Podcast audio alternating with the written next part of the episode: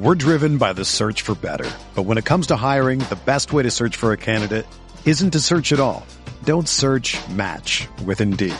Indeed is your matching and hiring platform with over 350 million global monthly visitors, according to Indeed data, and a matching engine that helps you find quality candidates fast. Ditch the busy work. Use Indeed for scheduling, screening, and messaging so you can connect with candidates faster. Leveraging over 140 million qualifications and preferences every day, Indeed's matching engine is constantly learning from your preferences. So the more you use Indeed, the better it gets. Join more than 3.5 million businesses worldwide that use Indeed to hire great talent fast. And listeners of this show will get a $75 sponsored job credit to get your jobs more visibility at Indeed.com/Blue Wire. Just go to Indeed.com/Blue Wire right now and support our show by saying that you heard about Indeed on this podcast. That's Indeed.com/Blue Wire. Terms and conditions apply. Need to hire? You need Indeed. We're driven by the search for better. But when it comes to hiring, the best way to search for a candidate isn't to search at all. Don't search, match with Indeed. Indeed is your matching and hiring platform with over 350 million global monthly visitors, according to Indeed data, and a matching engine that helps you find quality candidates fast. Ditch the busy work. Use Indeed for scheduling, screening, and messaging so you can connect with candidates faster. Leveraging over 140 million qualifications and preferences every day, Indeed's matching engine is constantly learning from your preferences, so the more you use Indeed, the better it gets. Join more than 3.5 million businesses worldwide that use Indeed to hire great talent fast. And listeners of this show will get a $75 sponsored job credit to get your jobs more visibility at Indeed.com/Blue Wire. Just go to Indeed.com/Blue Wire right now and support our show by saying that you heard about Indeed on this podcast. That's Indeed.com/Blue Wire. Terms and conditions apply. Need to hire? You need Indeed. Hello, CMOS girlies. It is Kate. I'm coming in with a little bit of a message about the episode. So if you tapped into this, it's our live recording at the Alchemist Kitchen with our friends at Ruby Hibiscus Water. Now, I want to apologize because the audio is a little bit unbalanced. I realized that Emma and I were holding our microphones at different distance from our mouth, so the sound is not that balanced.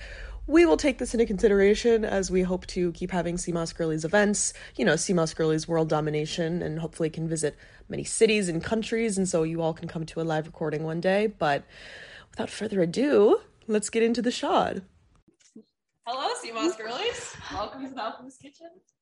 I'm Kate. I'm Emma. Yes, welcome to the live pod. You guys probably see our faces very few times, considering it's a podcast. Yes, and the meme page, we don't be sharing our faces either, so it's nice to see everyone in real life, because I'm assuming so many of you guys are probably on Geneva, and just like the little pixel faces, it's difficult to, differentiate who is who. Yeah. Wait, actually, who's listening to the podcast? Everyone knows who the pod before? Yeah, we're all CMOS Girlies. Just got a double check. Yeah, but Emma and I guess I've been in contact more with Team at Ruby, Team at Alchemist Kitchen.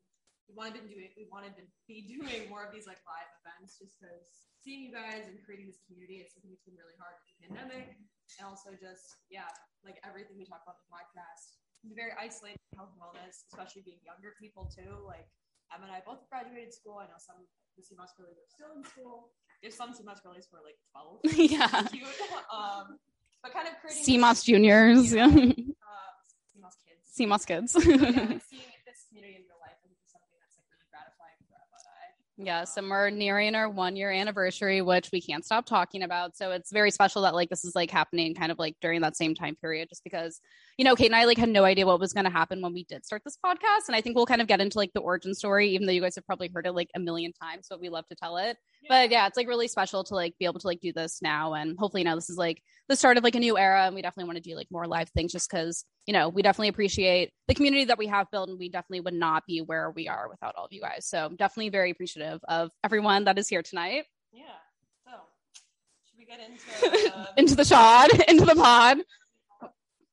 I guess we want to talk a little bit about the origin story, kind of how we founded this podcast. Mm-hmm. Last Thanksgiving, we both stayed in the city. Yeah. Because pandemic. We both wanted to go home. We're both from the Midwest. Didn't want to take that flight in the middle of COVID. It was truly like doomsday, like vibes in the city. Yeah. It was like gloomy. No one was outside. It was truly just us. So we just started at my apartment, which I will not disclose. I've been very close to giving my address on the internet. Bad habit. We said, let's go on a walk and just chat it out. You know, think about our Thanksgiving meal. We were going to buy a tofurkey. We were. I do remember that. We walked to the Lower East Side. We walked through Soho. Well, I think we should also mention the beverage that we got at the Whole Foods coffee shop that is now turning into a La Colombe now. Yeah, the cursed Whole Foods Bowery. We have beef with that location right now because they've been out of mackerel for like months now. Yeah, mackerel shortage. It's real. But yeah, we got some crazy like iced coffee beverage called like Minter Wonderland. It was like iced coffee with like, I don't know, peppermint syrup. And we're like, this sounds different. It sounded like I was chewing gum and drinking cold brew at the same time. Yeah, so we were fully tweaking off of that. Went over to the West Village, went to one of our favorite health stores, Lifetime Natural Market, because if anyone's been there, if you listen to the pod, you've probably not been. Yes. Blue Magic Cheesecake we didn't get. But I remember we were thinking, you know, we've listened to a lot of the same podcasts. We were talking about like all of our weird wellness stuff on this walk. We're like, we should just start a podcast. You know, like I think the definition of having a podcast in a dictionary is like two white men. So why not? Let's do it. We'll just like be two young white girls and try to do this podcast. And we've always had like alluded to starting a podcast, but like never really actually thought that we could. Yeah. Neither of us had any background in like editing or technology or any of that sort, or knew what we were going to talk about. The podcast used to be called Voice Memo, if anyone knew. It started on the idea that Emma and I refused to text, and we would just send voice notes back to each other via the iMessages. If you don't do that with your friends, I recommend. It's very efficient. You don't have to take long paragraphs. So that was our main way of communicating, yelling on the street, getting out our daily thoughts. So we were like, let's do the podcast called Voice Memo, and we'll just hypothetically send, you know, our juicy voice notes and then publish it on the internet. Yeah, let's do that. But we started the podcast, and I downloaded the app Anchor because I heard a few of you guys have asked, because I knew some people in Geneva wanted to start their own podcast. It's a really nice application to create your own podcast without much background. So I was like, this is perfect for us, like low tech. We can do it. So we had to upload an image for what the podcast looked like to be a holder while we were like deciding on what graphic we wanted to design. And Emma does like all of like the designs for the logo and all that stuff. So if you've ever, you know, wondered who's the master behind that stuff, that's Emma. Shout out to PowerPoint. So I was like, what are we going to put as this placeholder photo? And Emma left Lifetime. We both went home. We were going to try to record like a 5-minute trailer. You want to talk about what you got at Lifetime as like a meal? I don't know. Well, so obviously the tofurkey moment did not eventually happen. We were like, I actually just want to like eat a potato alone in my apartment, as a 22-year-old does. So yeah, I got a Japanese sweet potato. It was a steroid potato. Yeah, she was big. And then I also got Calm Magnesium, but the watermelon flavor, the superior flavor. And that's all that I got from Lifetime. And it was like in this like brown paper sack, and we just like took a photo of it. So it was like, this is so stupid. Like, this is like actually so sad. Yeah. So the first profile photo that we had ever in Anchor, which I still think is probably there technically, was a photo of Calm juxtaposed with a potato next to it. And I was like, yeah, this is a promising podcast. These two images. Amazing. So then I remember I told you like download the app. I called you that night, and we just were like talking to our phones, trying to figure out if we even had like good audio technology. Then we went on a bender, and we were like, okay, we got to get boom microphones. We got to get like headphones. We have to get all this stuff. I was like going to pull the trigger on all this audio equipment, and then I was like, maybe we can just do it over our phones. So we were still in school when that happened. We were both like about to graduate in December. And we were like, let's do it like a bi-weekly podcast twice a week. I don't know what got into us because we were still like doing schoolwork, but somehow we were publishing twice a week at that point. That's just what happens when you are a girl boss. Yeah. Then we both graduated school and we're like, let's scale it back. Yeah. Let's actually put research into these episodes and like think seriously about what we want to say about health and wellness versus it being like so chatty just about our lives. And then we started the meme page, which is probably where a lot of you have found us from, I think, maybe. Yeah. Which I don't know why we started it. I don't know why we started it either. But I think it was like a way to like make fun of like our like weird habits, like our weird, crazy, you know, food concoctions that we have created. And I think the first moment I knew that there was something there when it related to like health and wellness in the podcast was when a lot of food bloggers found our page. And like the food bloggers started sharing our memes onto their story and being like, oh my God, like I hate when that happens when I'm baking with like arrowroot starch and it doesn't come together or something like that. Or like, oh, the cashew butter or like the Who Kitchen chocolate bars. I realized there's this huge niche. And then we did one episode about supplements and wellness. Mm-hmm. And then we were like, let's be a health and wellness podcast. I don't really know if there's that many health and wellness podcasts, but that's going to be our area. And now we're here. Yeah. And yeah, we feel like we have kind of like finally have found our voice. And yes. And we made Geneva in March of this year, which is like a community platform, which I think has been a huge like helping point of finding you guys and also making this place not just like memes, like making it an actual community. But yeah, that's the story of the pod, which I'm sure you've heard before, so you guys are probably like, shut up. We get it, we get it. We know who you guys are. Yeah. But do we want to get into maybe some like the weird foods that we talk about? Maybe people don't fully know what like a Zir potato is. Yeah, because you guys listen to the pod, you follow the memes, you're pretty sure you know. But so the Zir potato. Let's talk about the Zir potato. Actually, first, raise your hand if you have had a Zir potato. Okay, no. Dessert there. Yeah, sorry. We call it Zir over here. So how did you come across this? Well, I think you introduced me to it. I did. Okay, honored. But at some point, I was thinking about, you know, Japanese sweet potatoes. They have a very starchy, sweet flavor. And I was like, okay, I'm kind of tired of doing the whole avocado, everything with bagel seasoning type thing. What if I made it a sweet potato and like super sweet? And I started putting like cashew butter on it and it became really good. And then I got crazy one day. I was like, let's put chia seed jam on a potato. Yeah, that's a normal food to eat. And then I texted you. I was like, oh, here's what I'm eating today. And at first I feel like I was like, okay, that's like psycho of you. But then I was like, you know what? I'm also psycho. I'll attempt it. And so I got like crazy with the dessert potato. And like for the longest time, my go-to combination was frozen dark cherries, almond butter, and then blackstrap molasses and cinnamon. And I remember I was like interning down in Soho at the time. And like every single day after my like whatever stupid little fashion internship, I would go home and like eat my dessert potato. And I'd like tell my like coworker that like, oh yeah, I'm going to like go home and eat a dessert potato. And she was like, Emma, what the hell? Like, what is this? Definitely got judgment in the office, but it's fine. And I think like the dessert potato really is like kind of a defining, you know, factor in our friendship, I feel like. And we even like have like, you know, talked about or thought about opening up like a potato restaurant where it's just like you pick your potato and then it's like, it's kind of like whatever, like a soft serve, like frozen yogurt place. And it's like, you know, do you want like the ladle of like the almond butter or do you want the cashew butter? I think the margins on the business would be crazy, right? Like a potato and I'm just providing you with chocolate chips or something like that. Yeah, that's like a true inside look into our brains and like our not very great business ideas. Yeah, but then featuring one of our favorite businesses, Happy Zoe Bakery. I know some of the Sea Moss really have you been there? Yeah, I got bakery from there. Oh my gosh. My friend's guy's new bakery. That's beautiful. Oh my bless her soul. So I came across this little whack place in Brooklyn because I was at a birthday party and there was a cake on the table and it was like midnight. I was like, all right, cutting the cake. Come on, let's have the cake here. The cake had like a bunch of sugar cookies and donuts stacked on top of it. The frosting was hanging off the side. There were sprinkles all just like misaligned. And I said, oh, did you guys make this? Like you did a little homemade like DIY cake. You obviously don't know how to bake here. And they're like, oh no, we got it. Like specialty made from like a really good baker. Like were they like offended? I was like presuming this. Oh, so who'd you get it from? Happy Zoe Vegan Bakery. I was like, oh, it's a tongue twister. I was like, oh, where is it? Oh, it's down the street. It's this woman, this Polish woman named Zoe. We think named Zoe. And yeah, she has had a business out of her home. And I think she's opening up a store in a few weeks. So I kind of kept that in the back of my mind. I was like, okay, I've been vegan for 4 years. Like, yeah, let's get some good vegan desserts from a lovely Polish woman, being a Polish woman myself.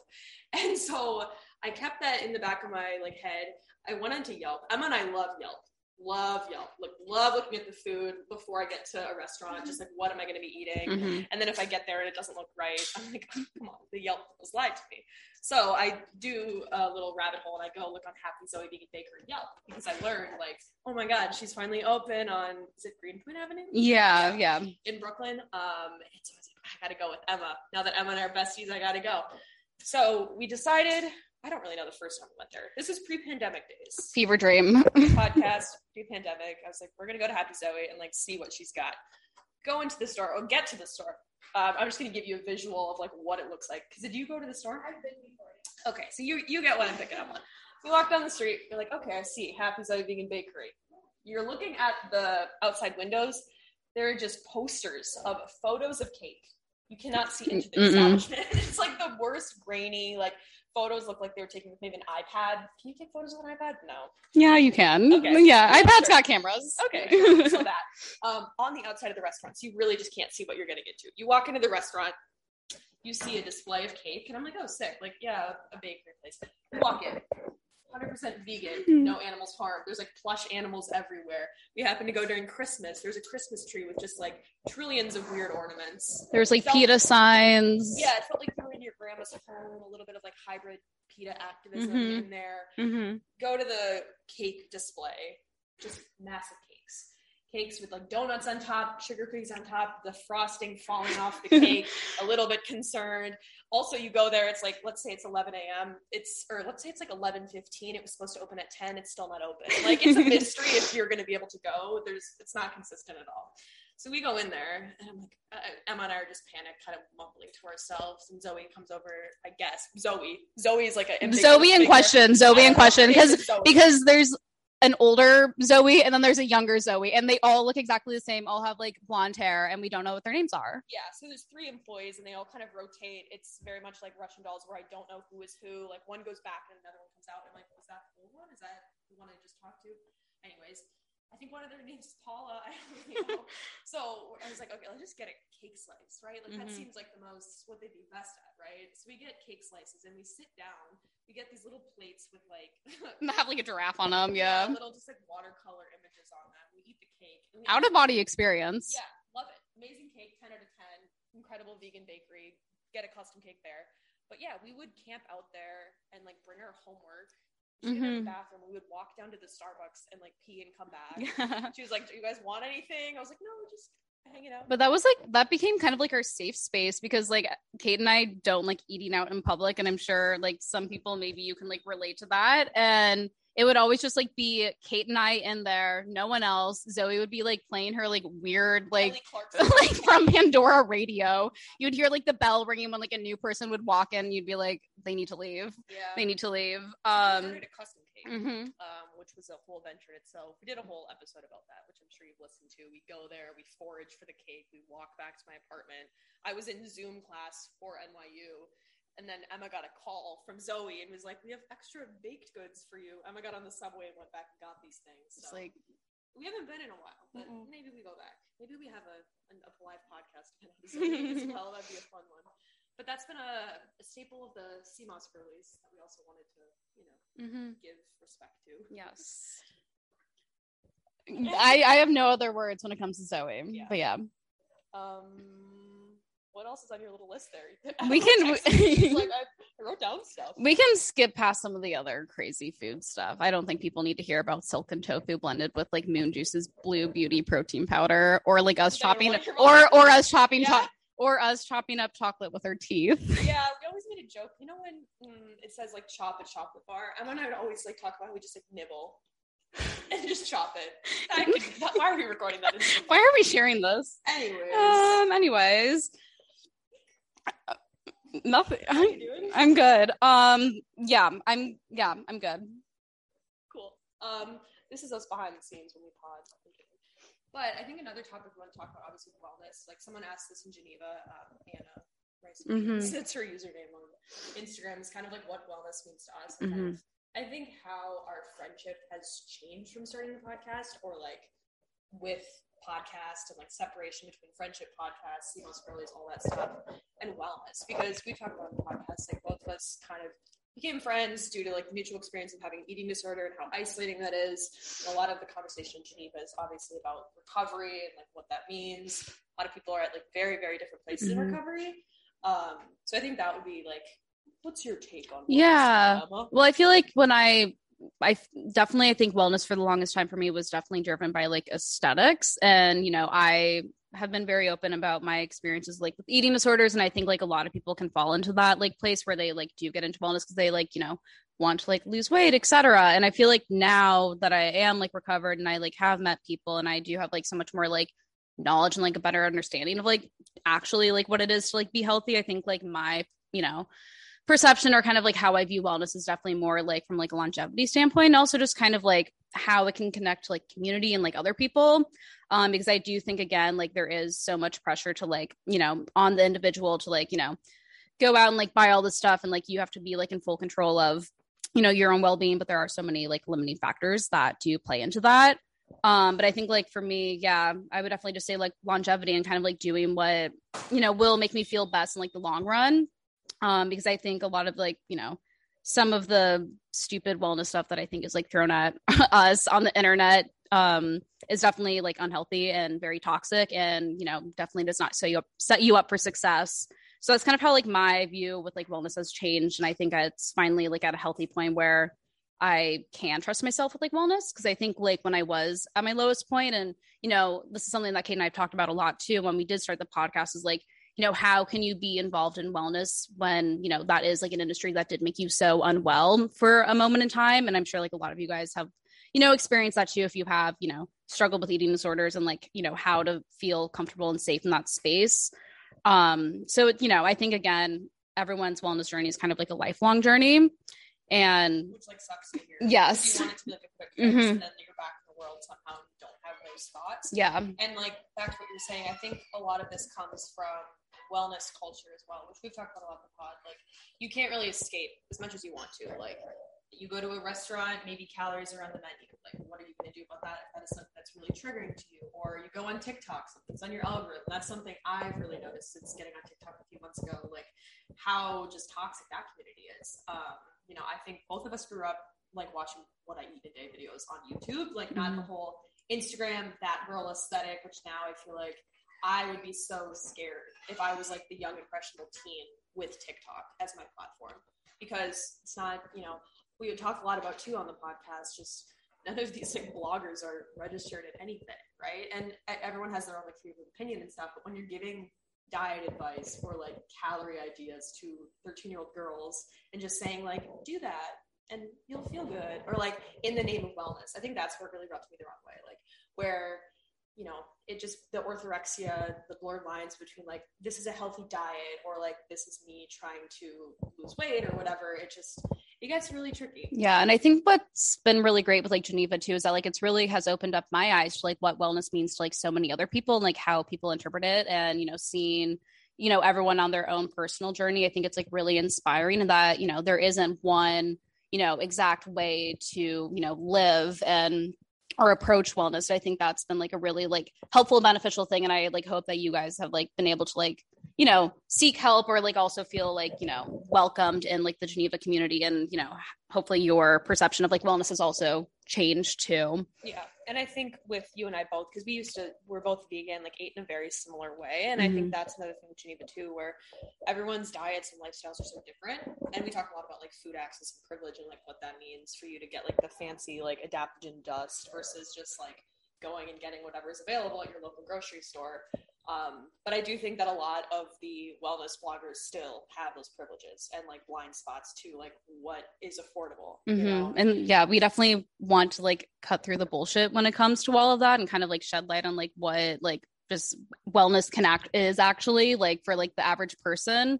And it doesn't have to be like the super like, you know, unattainable lifestyle where it's like you go to SoulCycle and only shop at Whole Foods or like the farmer's market, et cetera, and get all of your supplements from Goop. Yeah.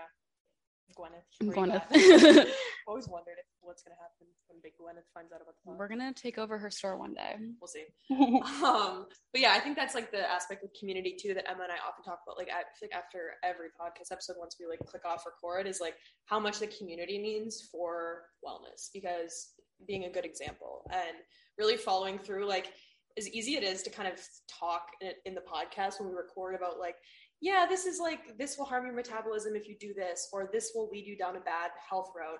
And like I was talking about longevity, that's a lot of how I think I've gotten out of my restrictive behaviors as well, is that like, I want to be able to walk when I'm 80. Like when I had my peak of my eating disorder, it was like, yeah, your bone health is like what an 80-year-old woman has, and you're 17. I was like, oh shit, I got to do something there. Right.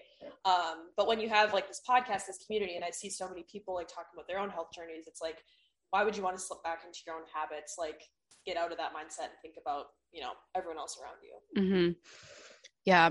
It's, yeah. And like, I think too with wellness, it's either like a binary where like you can never buy a supplement or you always buy supplements. And I think there's like a lot of gray area where like you can do both. Yeah. And you don't have to be perfect, and there's no like your little silly dusts, and also realize like it's not the end of the world. But we kind of wanted to open it up to like questions, because, you know, I'm sure you guys are always dying to ask us stuff. We always get so many DMs from people. Also, the funniest DM I've ever gotten is someone asked for our like political statement on like a world war, like in the meme page. And I was like, have you followed this page? What do you think you're getting? I'm posting about tofu 90% of the time. I'm not going to tell you my opinion. I was like, this is not the place for that. But yeah, we have questions. Yes. I mean, I could give you my opinion on world wars, but besides that. Any questions? It can be anything. Not even about health, not even about like health or wellness. Ask Emma where she got where she's from. Yes. What was your first experience with wellness in your hometown? Like, what was that? So I feel like my dad definitely had like, he's a CMOS girly. I feel like my dad had like a huge influence on like health and wellness for me, especially. You know, he kind of like, his mom, I guess, like when he was growing up was kind of like, you know, a health nut. And my dad, I just would always remember he had Cal magnesium, like in his like pantry, like when I was probably like 8 or 9. And I just remember being like, what is this? Like, this like looks interesting. And I would always watch him, you know, take his like fish oil every morning and like his other supplements. And, you know, he has always told me to like invest in your health now so you don't have to pay for it later. And like, that's really stuck with me. And I think my dad has been like a good influence on kind of like how to live, you know, a healthy lifestyle that isn't like restrictive. And so I would definitely say like, yeah, like my first experience was just like watching my dad take supplements and then like me trying to call magnesium and being like, oh, this like tastes good. Like, I don't even know what like magnesium is, blah, blah, blah. And like, just always going to like the health stores with him. And cause he was very much a health store nut. And just, you know, going and like browsing at things like down, you know, the aisles as one does. And yeah, I feel like that was kind of like my first like introduction to like true health and wellness. And there was like a few vegan restaurants back home. I'm from Omaha, Nebraska, if people don't know. I'm sure if anyone has ever been to like Modern Love in Brooklyn, the OG location is actually in Omaha. And I remember like for my like 16th birthday, my dad and I like went there and I was like, oh damn, vegan food's like kind of cool. Like maybe I'll just like try and be vegan for like no really like specific reason. And then I did like research and whatnot. But I definitely feel like there was like kind of like a good, you know, scene for like health and wellness back home. But I think like when I came to New York, it definitely opened my eyes a lot more. Yeah. I think I grew up eating a very standard American diet in Minnesota. So it wasn't really exposed to any like health or wellness, like foods or products or even like a market. I feel like I had access to, I guess I could go to like Whole Foods, but we never did. We went to like Cub Foods and just got whatever. But I think my realization with like health and wellness, I have a twin brother with various disabilities. And so he has to like be very attentive towards like what he's eating and everything. But he's been, like, you know, on a lot of, but he's on a lot of like heavy prescription medication, and so that was always something like really aware of like my brother has to take really good care of his health, otherwise he will have like an adrenaline shutdown. And also my dad has had like a few heart attacks, so that was something from like keeping those things I think in the back of my mind. But I think what brought health and wellness to like the center of my life was definitely an eating disorder.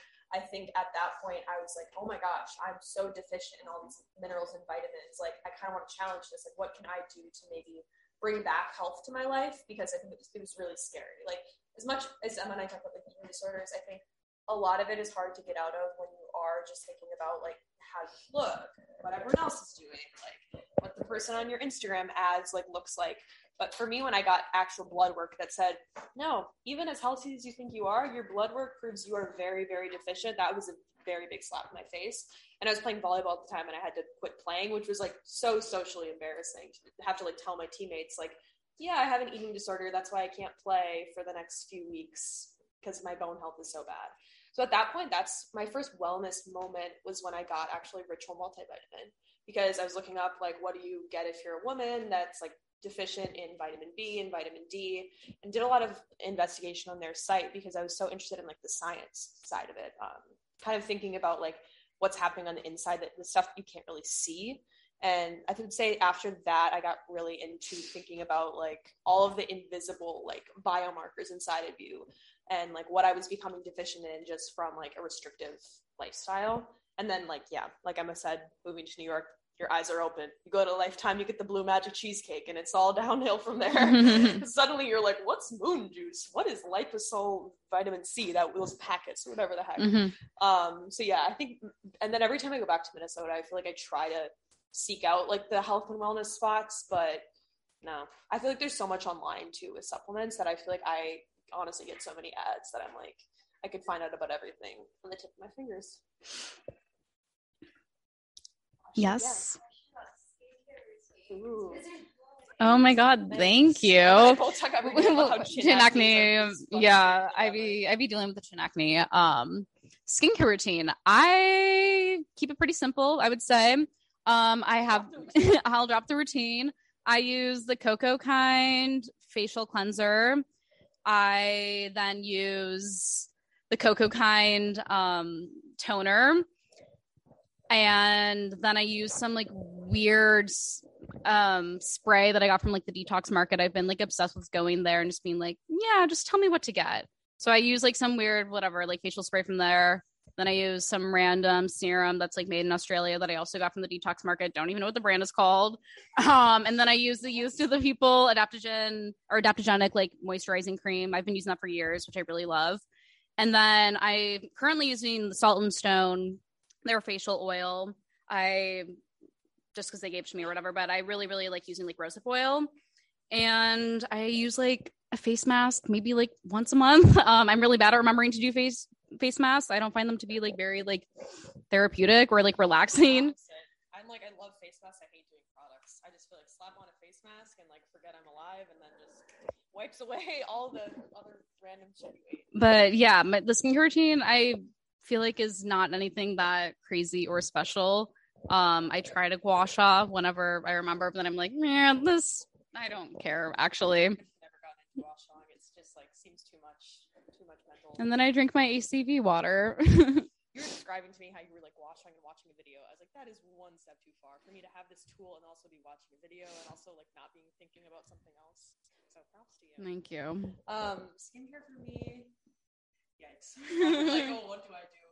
I actually really like the Tata Harper Regenerating Cleanser. It's like super, super expensive, but that's like the one cleanser I really like to use probably like once or twice a week because it is like a harsh. It's one of those with like beads in it. You know, they always say don't use that on your skin multiple times. But I'm a face mask girly, so I'll drop you some of my favorite face masks. So the gold has two face masks. There's like a papaya orange one, and then the clean greens chlorophyll one. I find that those do really well with my skin. And then for skincare, I feel like I use like Pye's Bigenerate oil, something like that. But my face definitely prefers oils to it. Yeah, yeah. I don't know. Skincare is a mess. I feel like I look at dairy and then I start getting acne. That's usually how it goes. I also know like nothing about like skincare like at all. That's why Kate and I have never really done like a skincare focused podcast episode, because I'm like I don't know like anything about this, not an expert in that regard. Yeah, and I used to work at a skincare place, so I feel like I'm super exposed to wellness products that Kat Beauty in the West Village, anyone who's regarding today. So it was like half skincare, half wellness products, so I like saw a lot of products, but I think that gave me fatigue, kind of like how going down the supplement aisle where you're like, wow, there's a trillion vitamin D products, like which one do I get? That's how I feel with skincare. Yeah, wellness I feel a little bit better with skincare. I'm like, yikes. Wild West. Yeah. Mm-hmm. What is your favorite event? Ooh. I have to say I'm biased towards pickles. I got this huge 2-gallon jar of pickles a few weeks ago. I've been working through it. Definitely a pickle. I'll say the sauerkraut. We love Hawthorne Valley. Kate and I actually one time we went to, I think it's called High Vibe in the East Village. Very interesting health and wellness establishment. And I remember we got like literally like the biggest like jar of sauerkraut. I don't even remember what the brand is. I can't find it anymore. Happy Crowley has some followers. I look and it's like their labeling or their package design. No, it reminds me of the Celestial Seasonings tea. It's very much what is but I remember we bought this jar of sauerkraut. We're again going on our psycho silly little walk, as you know we usually do, and we sat on and then we were we should just eat the sauerkraut. So we went to the Dunkin' Donuts on Canal Street, got two forks, plastic forks. We pop ourselves down on the park bench, yes, on Canal Street in the middle of public, staring directly at the Jenga building, and we just split the jar of sauerkraut. And so I would say sauerkraut. You can do a lot with it. Yeah, I would not recommend eating sauerkraut in public. That does seem like I don't know, 7 years of bad luck for doing that. Definitely questionable. Yeah, but pickled sauerkraut. I do love some coconut yogurt, cocoa jam. You really like. Mm-hmm. Yeah. We wanted to go to Hawthorne Valley Farm though, but then we looked at it.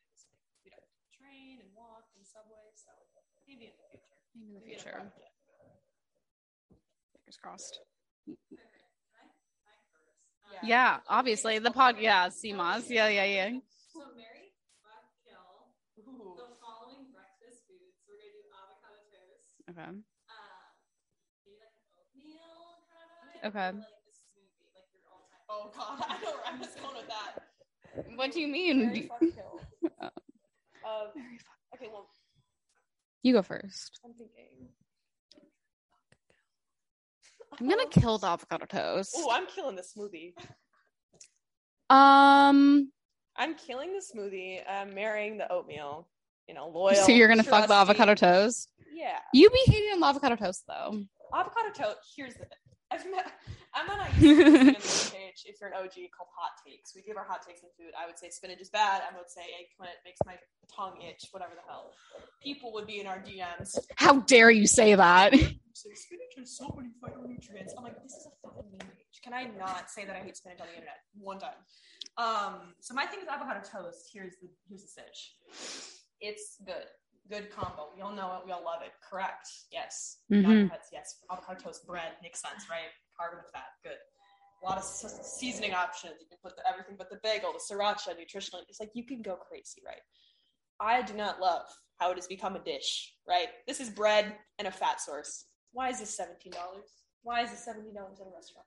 I don't mind if you make your little avocado toast and you post it on your Instagram story and do the thing. I get it. #wellness. I get it. But the restaurant calling avocado toast a dish, I crossed the line there. Should not be that much fun. Hater on the avocado toast. Yeah, I think it's just a boring food. I haven't decided what my other two are, but I will fuck the oatmeal because superior, and then I'll marry the smoothie. I do enjoy a smoothie. You can judge me for that. You've been in your bodybuilder era. You're like, I ate so much protein today. Listen, yeah, I am. I'm back to being a jock. My routine smoothie. It's a lot of stuff. Frozen cauliflower, frozen banana. I'll add some frozen avocado chunks, flaxseed. When I was on my CMOS thing, I would put CMOS in it. Vanilla plant protein powder. Ancient Nutrition is what I've been having at the moment. And then what else do I put in? Oh, a little bit of spirulina, a little bit of cordyceps, because might as well. I have the jar, it needs to be used, and cinnamon, and then whatever plant milk I have. What would you put? So this was served at a restaurant. What is what I would call it the $1 billion smoothie. You know how Sun Life Organics? There's this one smoothie place I think in California. It's a meme, but they have this because they have this smoothie called the $1 billion smoothie or whatever. It's $20 and it has every powder. It has pearl powder and literally moon juice sex dust basically. So I would call it Emma's $1 billion smoothie, but it wouldn't be $1 billion. Yeah, it'd be affordable. Mm-hmm. Yes. What's your favorite keto? Are we talking flavor, brand? Yeah. There's a lot of options. Ice cream in the city. I love it. Yeah. So, I love it. we used to do one thing. We haven't done this in a while. Go to Van Leeuwen. Here's a life hack. Is anyone on TikTok? Who's on TikTok? Raise your hand. Has anyone gotten the thing on your For You page where it's like, employees don't want you to know this? Like that little, I wasn't getting those on my For You page, and I was like, what the fuck is this? Here's what you do in Van Leeuwen. Confuse the employees. Yeah. Van Leeuwen employees don't want you to know this. Hey, I'll have the chocolate chip cookie dough, or no, we'll get 2 scoops of the chocolate chip cookie dough, but can you also provide us with another cup? They're confused because we want to split and not order 2 singles and order like a medium, and then it becomes 2 singles. Like you get more bang for your buck, so that's a way to confuse the Van Leeuwen. And they'll like somehow give you like extra ice cream, and they're just like take a cup ice cream, 1 charge. I don't really know. But flavor. The chocolate chip cookie dough would be my favorite. I liked the Planet Earth. Was that the green and blue one? Yeah. Spirulina marshmallow. Yeah, matcha cake one. Oh, the strawberry like cookie crumble is an Underdog. That's a good one too. Cookie dough flavors, I have to think. I do like a really good molasses cookie, which is kind of weird. Like my mom makes really good molasses cookies, and that's a nice, upcoming holiday season flavor I like. Yeah, just classic cookie dough is what I will go with. Nice. Yeah. Do you have a favorite non-ingestible wellness activity in your life? Non-ingestible. I mean, we take pride in joining our walks, but that's not that interesting. I was going to say, yeah, a walk. I do feel like that is like my, like, some people can meditate and, do breath work. I cannot, but I can walk. And so I would say that is probably my favorite, but everyone knows that. Non-ingestible.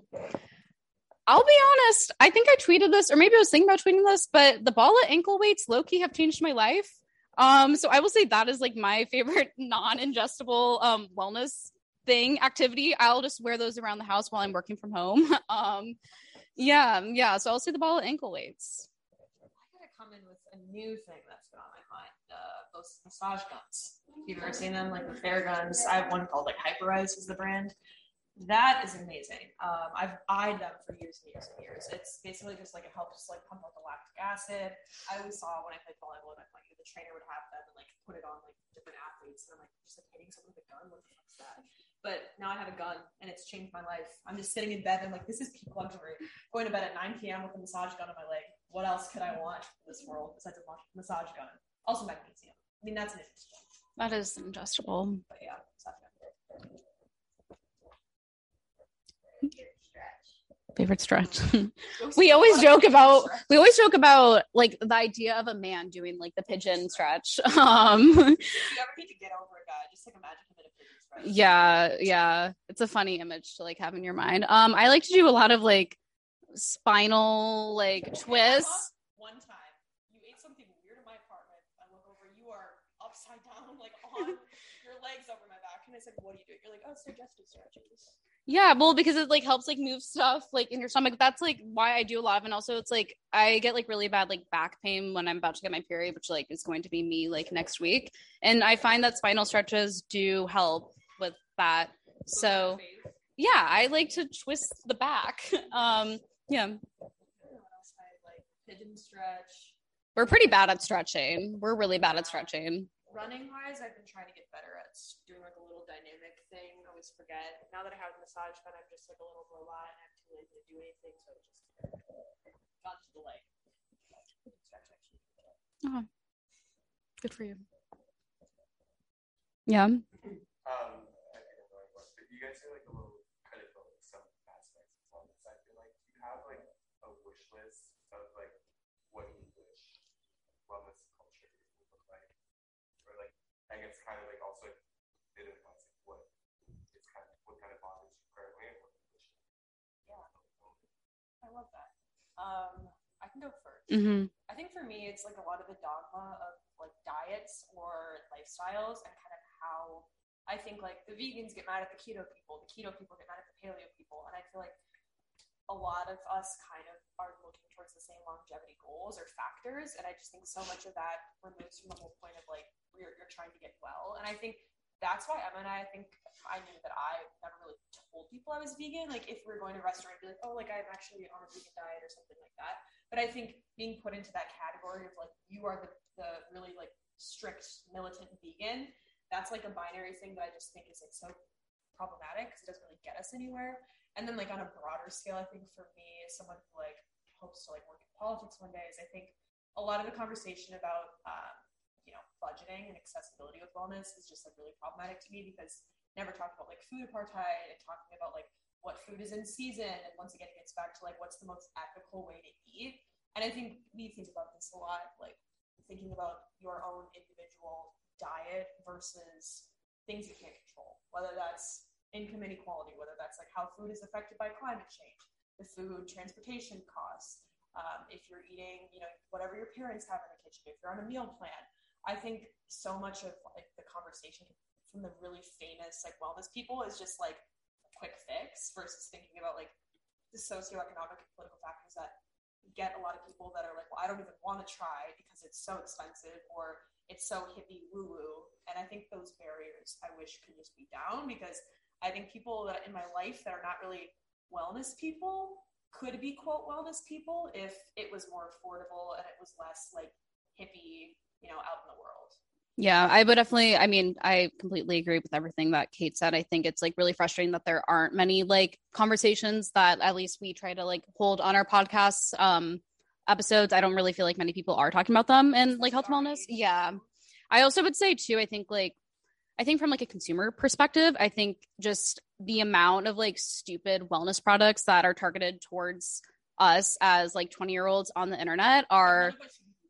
Yeah, like none of us should be detoxing. Like there's no need for us to like have this like green juice or like, you know, all these like turmeric latte blends. And it's like, okay, then you like look at the people who like started these companies. They're just like a lot of white women. And it's like, okay, are you guys just like creating this like just to simply profit off of it and like not really like respecting a lot of like the cultures? And I think there is like a lot of appropriation that Kate and I, again, like want to like, you know, discuss and talk about. But I think there is just like a lot of just, you know, again, the supplement industry is not regulated, so people can get away with like doing a lot of stuff. And I think a lot of us can get like taken advantage in some aspect or like feel like pressure that like, okay, we have to have like, you know, this moon juice product because, you know, all these girlies on the internet have it and whatnot. Or I think just yeah. Like, there's no like with the regulation aspect, you know, you're walking down a supplement aisle and you're like, what the fuck do I even get? So I wish there was some sort of like maybe education that went into more of these brands, or I guess they couldn't get away with like the greenwashing and marketing behind it, because I think that's the area where people don't want to participate in it, because like I'll talk to my sister or my mom or something, and they're like, yeah, I tried to get magnesium, but I got confused and I left the store. So I think that's another barrier with wellness where like I wish there was a supplement company that really like cared about its consumers in like a really ethical way. Mm-hmm. Yeah.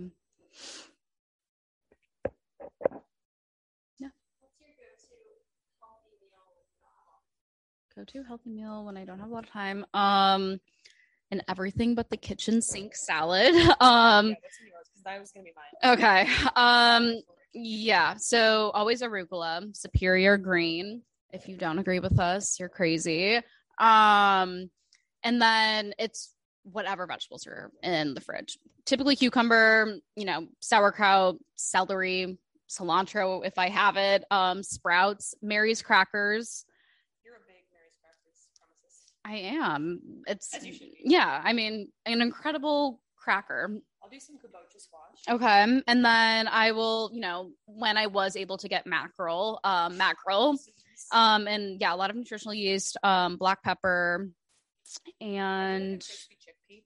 You know, that's a good thing to have in the fridge. Smart. I always forget to roast chickpeas. And pickled red onions. Yeah, it's a good one. I always do like some sort of starch, like a sweet potato or like a cracker. Mm-hmm. Mackerel's good. Fried egg is really good. I don't know how many people are like vegan, but like freaking everyone out. But yeah, I would say like a kitchen sink salad. Try to get other weird toppings. Maybe some nori flakes or rice flakes, some iodine. Yeah, I'll add like hemp seeds or pumpkin seeds. You can really go crazy. You can go crazy.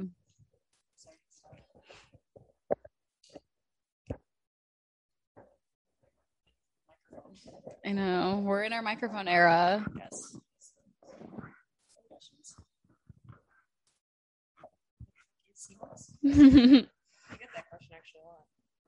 how did we call it that? How did we get introduced to CMOS? I feel like I was at a health store one day and I was like, what is this goop? Well, I was always seeing it at the health store and I was like, hey, you know, I'm just going to buy it. It like came in this mason jar. It truly looked like it was like made by like some woman in her like home in Brooklyn. Yeah. I was like, I'm just going to get this. I don't know what it is. And I just like remember like the packaging always said like, that's like 92 of like the 102 like essential minerals for the body. I was like, okay. And I bought it and I was like, Emma, what are you going to do with this? Yeah. I don't even remember what I did do with it. I think it just like sat in my fridge honestly for like a long time because I was like, okay, I need to like figure out what. It's like cute. Like I'm sitting in the corner and you're like, oh, it's my CMOS. It's my CMOS. Yeah. And then I think I just like put it in smoothies whenever I'd make smoothies. Yeah. I don't know what I did with it. I think I honestly like I just ate spoonfuls of it. I did that once and I was like, I don't love this for me. I don't love this for me. When I did it, I was like, I feel like I'm like drinking the ocean right now. Yeah. But CMOS girlies, I don't know how that name came to be, but you know, that's what it is now. Can't go back. We always we actually get like literal DMs like, what the fuck is CMOS? And I was like, that's a joke. Get it.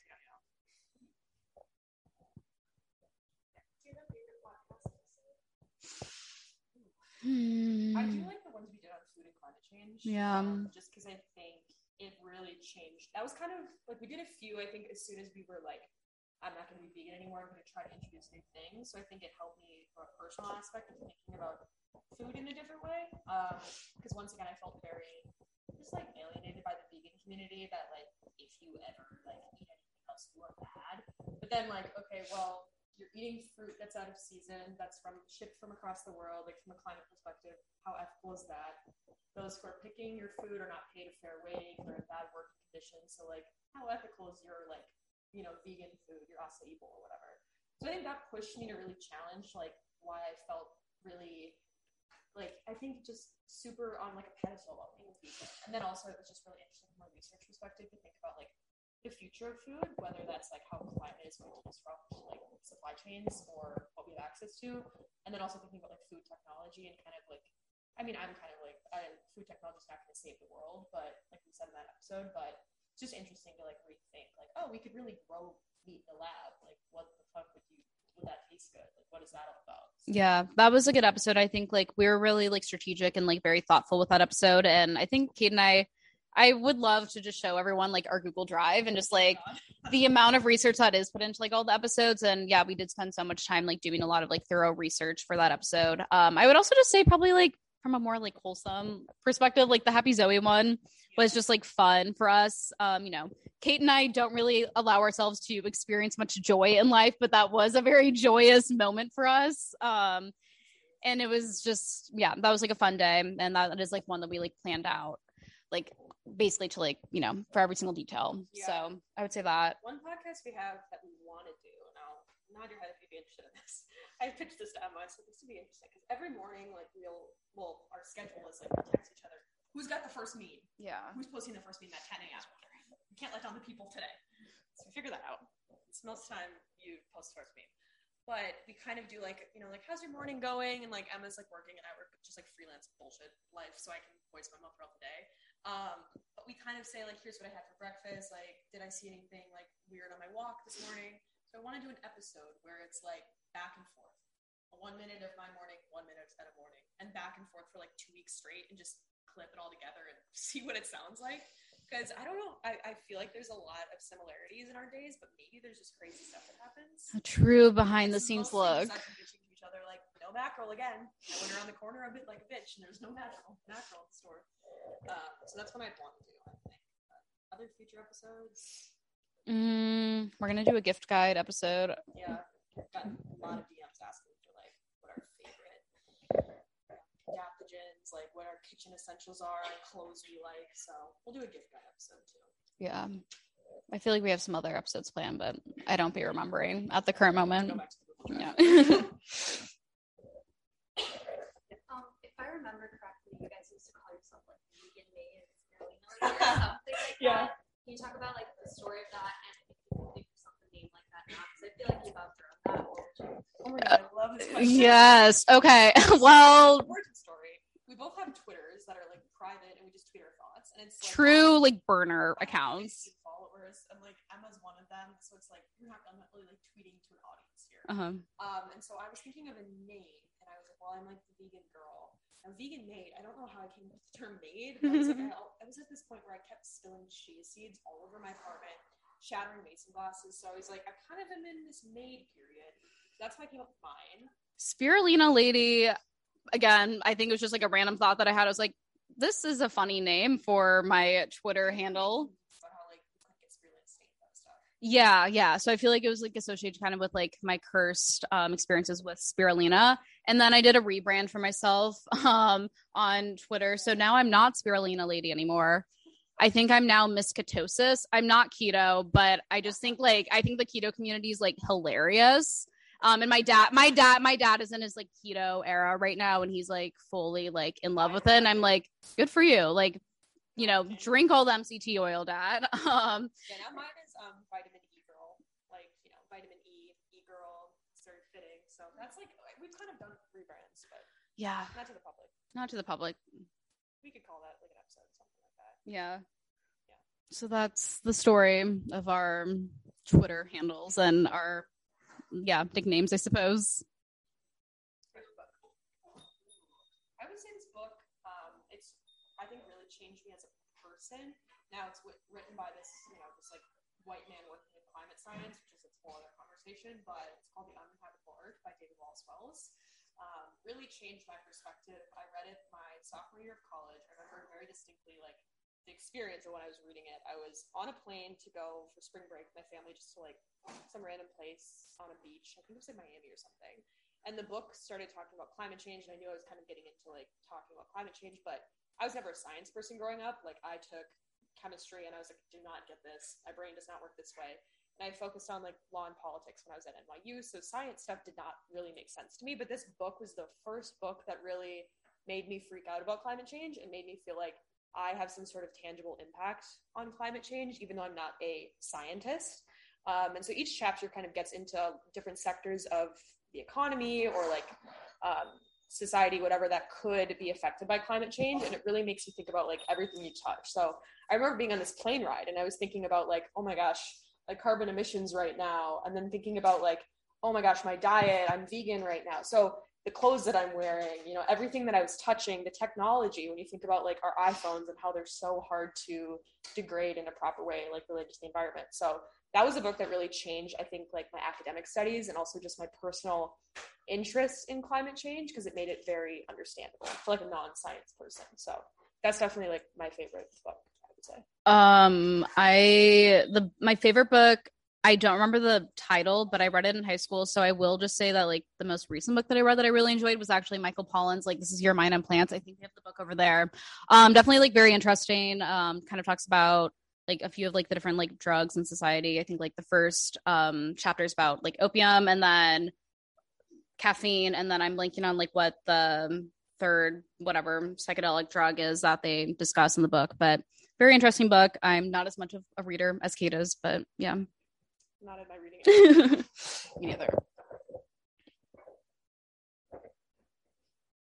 You can answer this in a fun way, but since you're into wellness, what's your biggest vice that you're trying to like work through? Mine's keto. You know what I mean? Like, that's something that you're like, maybe not. I know that I am just a very stressed out person, and I've wanted to like take my stress seriously and like chill out and meditate. I don't know. I think I'm just burdened with being stressed for my whole life. And I feel like that's something that probably affects like my skin and my digestion and everything in my life. But like my instant reactions when I'm stressed is to go for a run or like do something like that. Cause I grew up playing like competitive volleyball. So my outlet is always like do more stuff when I probably should relax. So that's definitely my vice, is that like I need to chill and I can't. Yeah. I think mine, I definitely struggle with like perfectionism. So kind of like, you know, not putting as much pressure on myself and just like letting myself just like be fine and happy with like where I'm at. That's what I would say is my, yeah. Some fun things. Let's see here. No. Fun vices. Making memes. Honestly, just like playing music. Yeah. Music discovery. I like to go down like Spotify rabbit holes, where there's this like, Okay, excuse you. It's a nice curated mix of stuff. Or like NTS Radio, it's like a live stream, like whatever radio show. I think they're like, it's based in the UK or whatever, but like a lot of different artists can, you know, live stream their own like set lists and whatnot. So I definitely do enjoy going down the music discovery rabbit holes. That's a good one for me. Now that I'm on TikTok, just yelling at my phone, mm-hmm. It's like really bad advice. The only reason it became really apparent is because I live alone, and so I feel like it's very natural for me just to yell into my phone. You know, you don't talk to someone the whole day when you're living alone. And I went home to my in Minnesota when I was with 4 family members, and I was just like recording TikToks. I would start it 3 seconds in, someone in my family would be like, "What? Who are you talking to? Who are you talking to?" And I was like, "Oh yeah, this is not normal. This is not normal for me to just be talking into a phone all day." So that's kind of a weird vice, but I feel like we probably relate to that to a degree.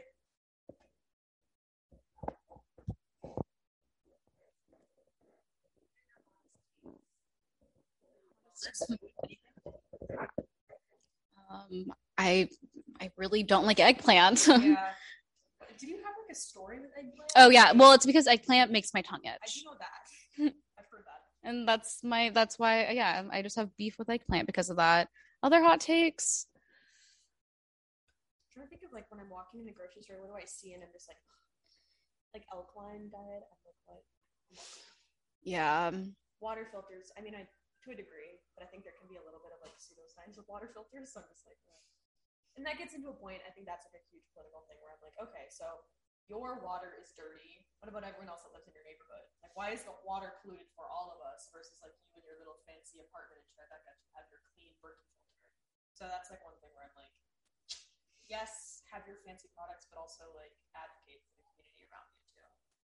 I'm trying to do food stuff. I feel like we talk a lot about beverages.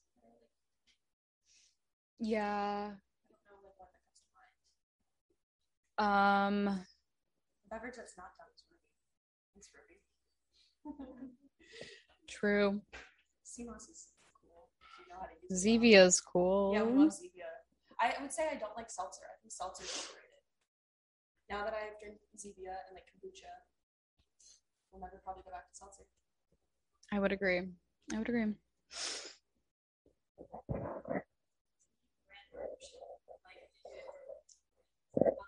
or like podcasts.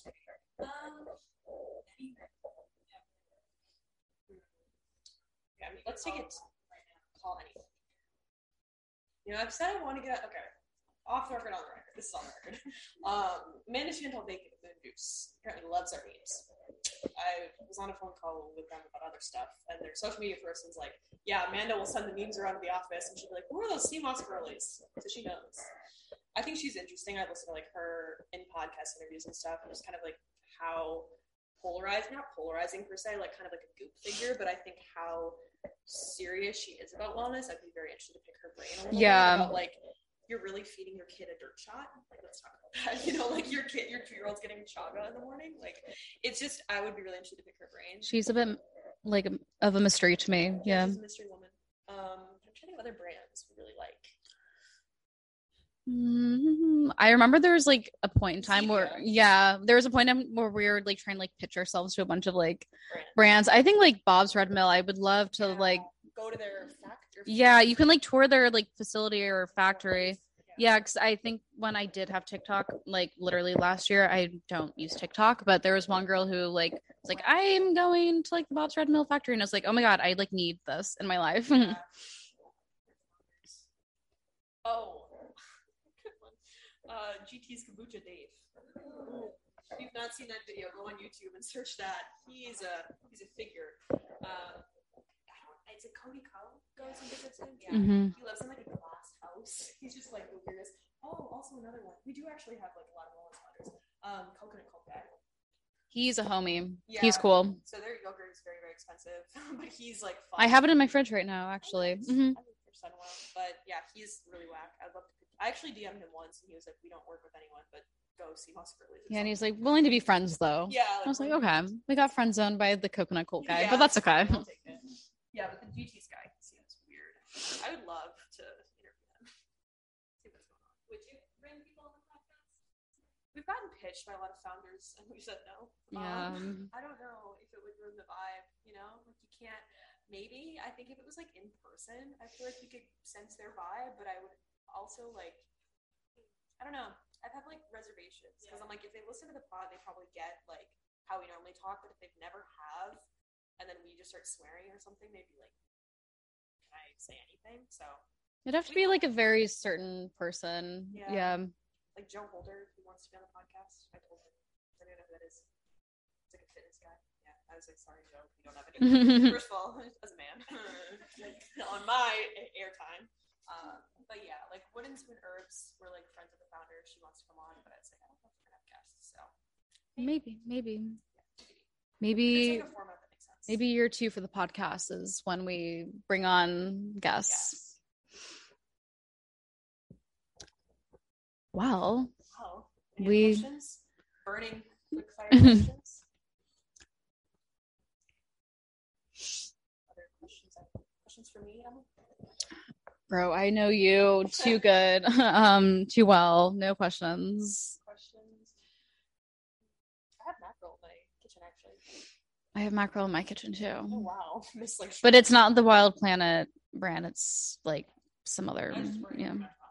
No, I'm good. I'm stable. I have the mackerel. All is well on my end. Good. But I hope you guys all enjoyed this. We do like live events and such. This will be on the podcast feed on Tuesday. You guys all got merch. You got merch. Definitely like post a picture.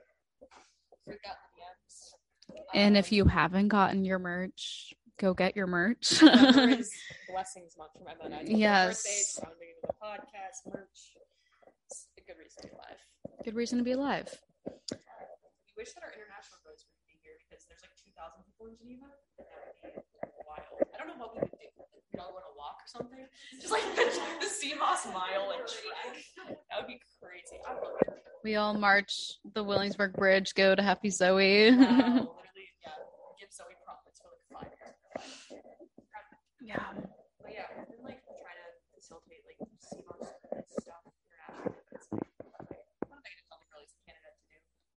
Yeah, we hope to do more stuff again, like with the community and hopefully connect more of you guys. I know a lot of you guys have become friends through Geneva, which is like really exciting and like special to hear. Because I think like, you know, when I was like in high school or college, I definitely wish that there was something like this that I was able to be a part of. But we're happy that we were able to build this. And again, we wouldn't have been able to do it with all you guys. But yeah, we definitely hope to do more like live stuff, kind of connect with you guys IRL now that we're in back kind of to the normal world. Yeah, thank you for coming to What the Fuck is CMOS? Yes, thank you.